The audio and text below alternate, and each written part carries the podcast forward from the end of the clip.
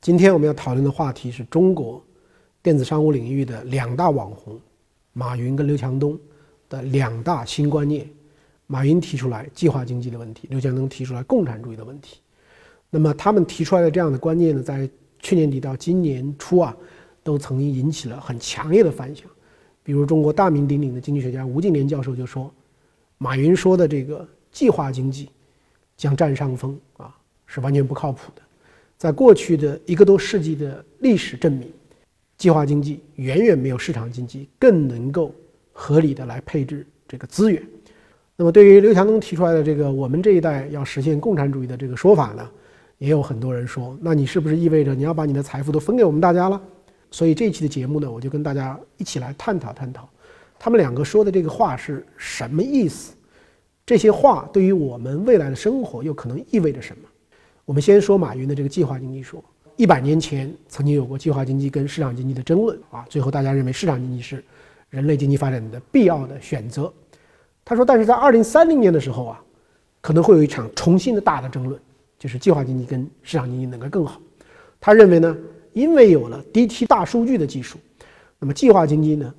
可以很精准的去匹配大家各种各样的需求，而减少很大很大的浪费，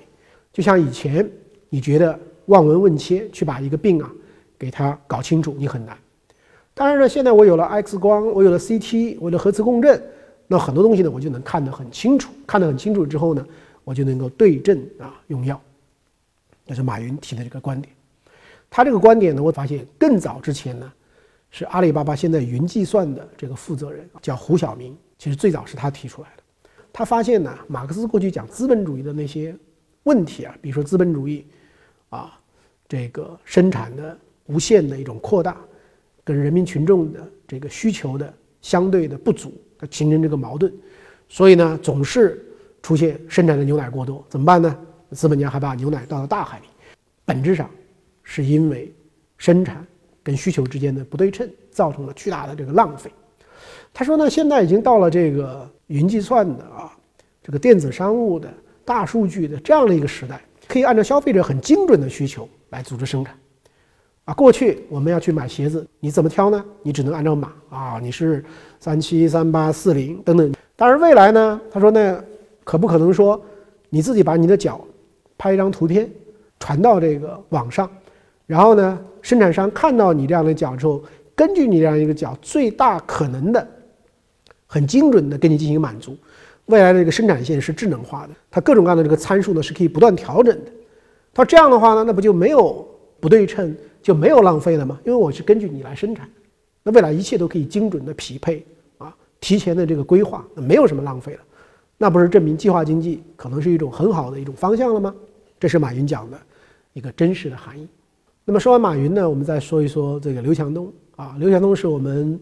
第一财经啊。做的一个访谈节目啊，《改变世界中国杰出企业家访谈录》，当时呢是我在去年底呢去做过一个访问。那么刘强东呢，当时为什么突然在采访的过程中，他脱口而出说，我们这个未来啊，这个是共产主义可能就在我们这一代人中实现呢？我突然发现的时候，其实共产主义真的是就在我们这一代就可以实现，因为机器人把你所有工作做了，已经创造巨大的财富了，政府可以分配给所有人。没有穷人和富人，所有公司全部国有化了。中国只需要一家电商公司、销售公司就可以实现了。到那个时候就是超自由主义的发展了。对呀，没人再为你物质去工作，大部分都是为精神、为感情，哎，去奋斗。那么仔细的交流呢，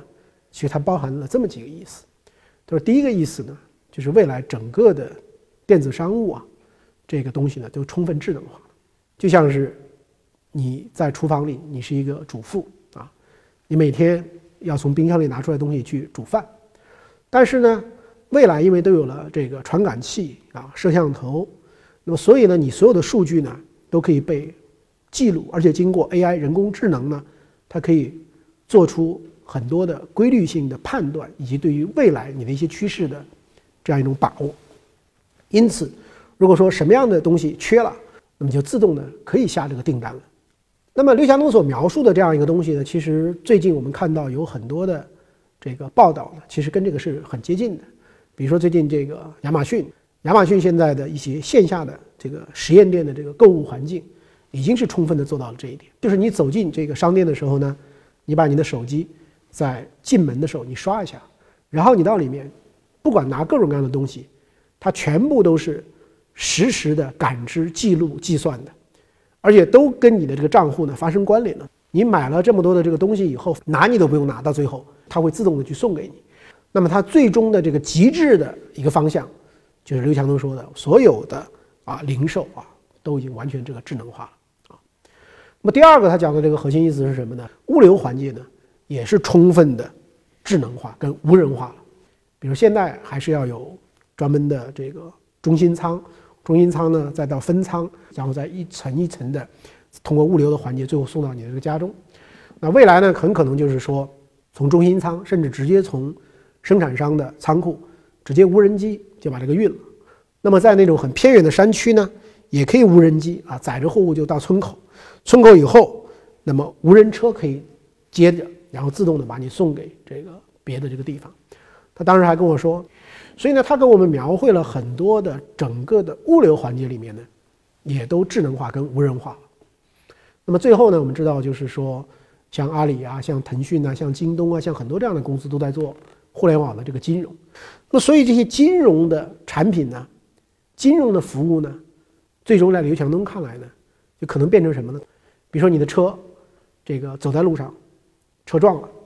这时候涉及到要理赔。但是你车撞的这个同时，由于这个物联网，由于大数据，由于云计算，撞的这个时候应该怎么赔，应该赔多少，这些数据可能是在。服务器上就生成，而你在去 4S 店的时候呢，那么人工智能呢又会把指令呢去发给相应的零部件商，就告诉啊这样的车是应该修的时候用什么样的零部件，这零部件呢可能也已经送到了这个 4S 店去了。刘强东构想中的这样的一个世界，那么他称之为是一个智能化的商业体。那么讲到这里的时候呢，就刘强东就突然说说共产主义啊可以在我们这一代人这里实现。那我体会呢，它的核心的含义呢，其实是要用技术呢，去重新啊，把京东的产品、服务啊，所有的流程啊，都用技术呢进行一种重构。那这样的话呢，能够最快速、最精准的根据你的需求，来做出最方便的一种响应。事实上呢，就类似于以前马克思所说的物质生产极大丰富以后啊，刘强东希望说将来有很多的机器人。啊，来生产，生产完以后又能够很精准的对你进行一种配衬啊，match 到你的需求啊。那么他设想了，这就是一个技术共产主义或者说电商共产主义的一个图景。所以我们讲到这里呢，无论是看马云还是看刘强东，其实我认为都是从一个技术的角度去认为，能够实现啊按需分配这样一种技术场景或者说技术条件呢，他们认为已经是具备了。比如最近我在看美国的一些对未来的这个预测，讲到有几种技术呢，在未来会大行其道。那么第一种呢，就是这个物联网、物联物、人联物啊。所以呢，这个物联网的阶段呢，可能会有超千亿的这样一种连接啊，包括了我们现在可能这样的移动终端啊，我们的手机、Pad 等等移动终端，也包括现在各种各样的可穿戴设备，还包括家用电器，还包括医疗设备，还包括工业的探测器，还有呢，这个包括最近。特别火的就是汽车啊，汽车也变成一个巨大的移动终端，甚至服装，我们看到 IBM 的用的一种特殊的材料所做的这个服装，本身就有很强的这种感应和变化的一种能力。所以呢，这个美国的这个最近的一个报告呢，就提出来说到二零四五年，物联网、数据分析、人工智能三大技术。会组成一个无缝连接的巨大的智能机器网络，在不需要人参与的情况下，也能创造巨大的商业价值。第二个呢，我看到一个特别有意思的技术，叫做人工增强，就是比如说未来你的隐形眼镜，这个隐形眼镜里面呢，可能就已经内置了啊，还可能有一些设备呢，就永久性的就植入到你的体内了，可能你有夜视的能力，晚上你看得见的这个能力。然后呢，类似这样的很多人工增强的设备和能力的发展，会把你的这个很多的需求直接跟物联网上的各种各样 smart things 这种智能化的东西呢直接连接。就当他发现你有什么需求的时候，物联网呢会直接进行响应。我认为，就是共产主义社会从技术上是可以实现了，对吧？为什么会有这个 Workman？为什么会有这个支付宝？为什么会有微信？这个东西怎么可能靠一个国家的权力的集中去得到呢？所以，我们从这些和对未来的一些预测，我认为，就是共产主义社会，就是我想要什么都可以得到，啊，似乎这样的一个场景呢，从技术上是可以实现了，对吧？那么，为什么他们提出来这样的美好的这样的愿景以后，却有很大很大的一个争议呢？我觉得，从刘强东的共产主义说的角度来讲，我觉得共产主义从本质上还是一种跟分配啊、跟消灭人剥人剥削人的现象高度相关的一种政治制度的一种安排。那么现在我们这个时代面临的很突出的问题是什么呢？类似于特朗普当选等等，都反映出这样的问题，就是我们的贫富分化呢还非常非常大。所以在这个时候呢，要想实现共产主义，如果不通过消除三大差别、消除贫富分化是不可能的。那这一点上来讲呢？其实跟技术的关联度呢，没有那么那么的高。很多人所顾忌的是这个政治哲学意义上的贫富问题。技术给我提供了这个条件，我没有可支配的收入的增长，我也没有办法去满足。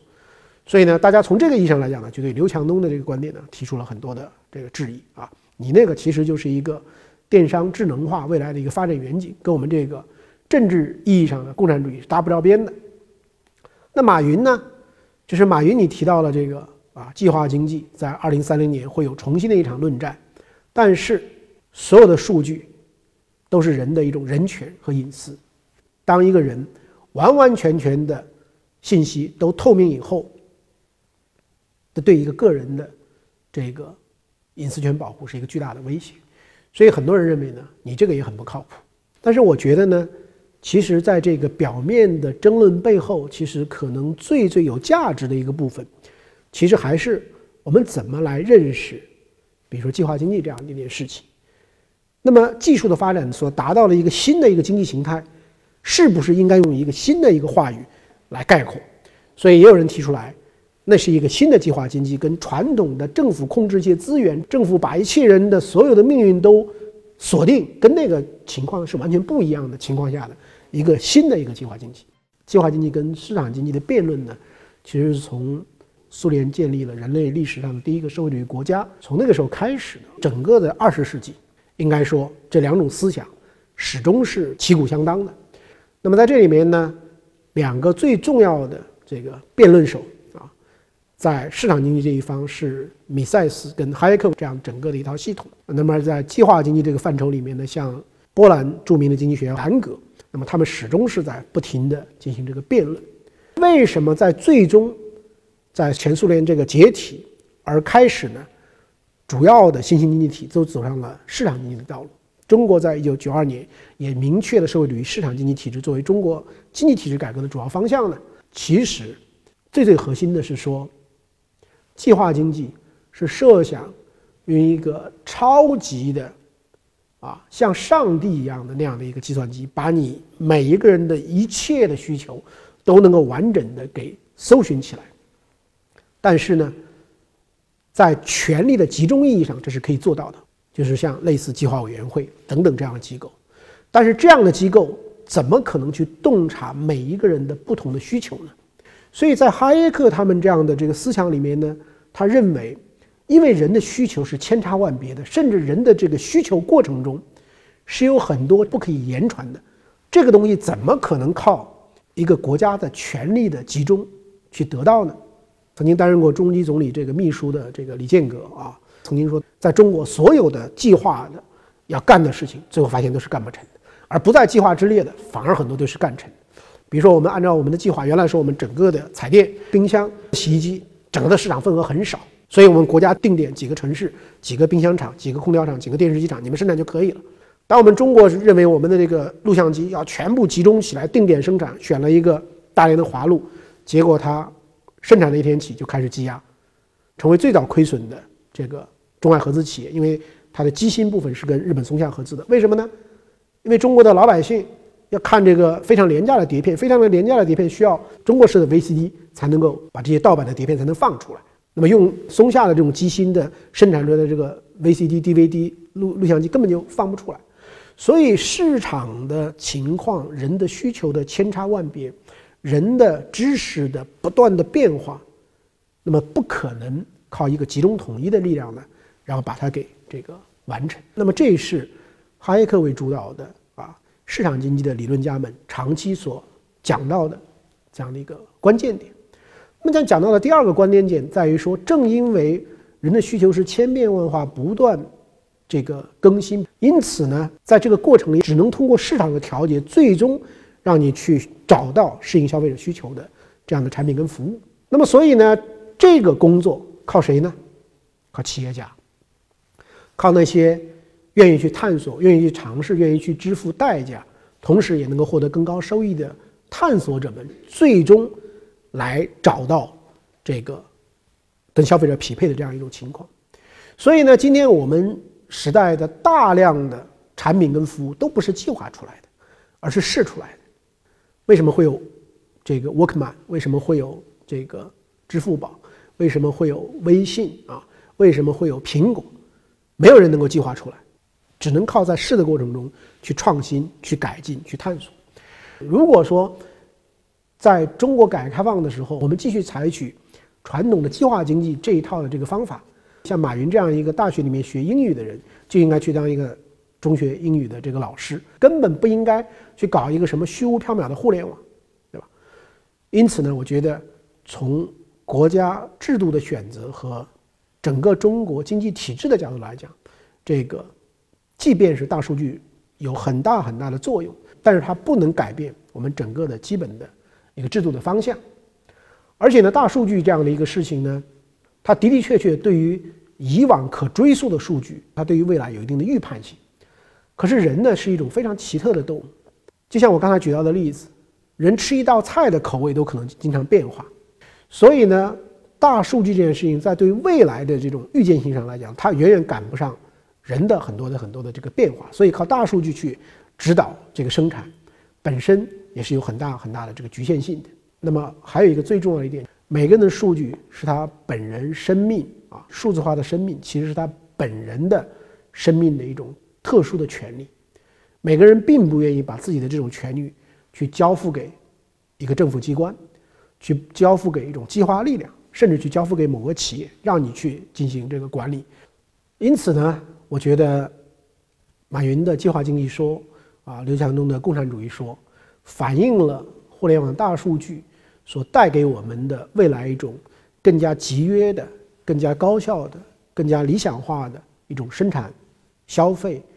流通的一种模式。马云刘强东式的概念跟传统的计划经济是完全不同的。那样一个传统的计划经济条件下面呢，把每一个人当成一个零件，固化的这样的一种想法，在固化的基础上，然后把生产用配给的方法配置给你，这不是按需分配。这其实是按照计划的这个资源的一种条件，硬性的一种强制性的一种摊派。我觉得今天的市场经济的环境下，万类霜天竞自由，要想满足每一个人的需求，其实是只能够依靠一个更加充分的、更加多的企业家和创业者参与的这样一种更加广义的市场经济的海洋，在这个里面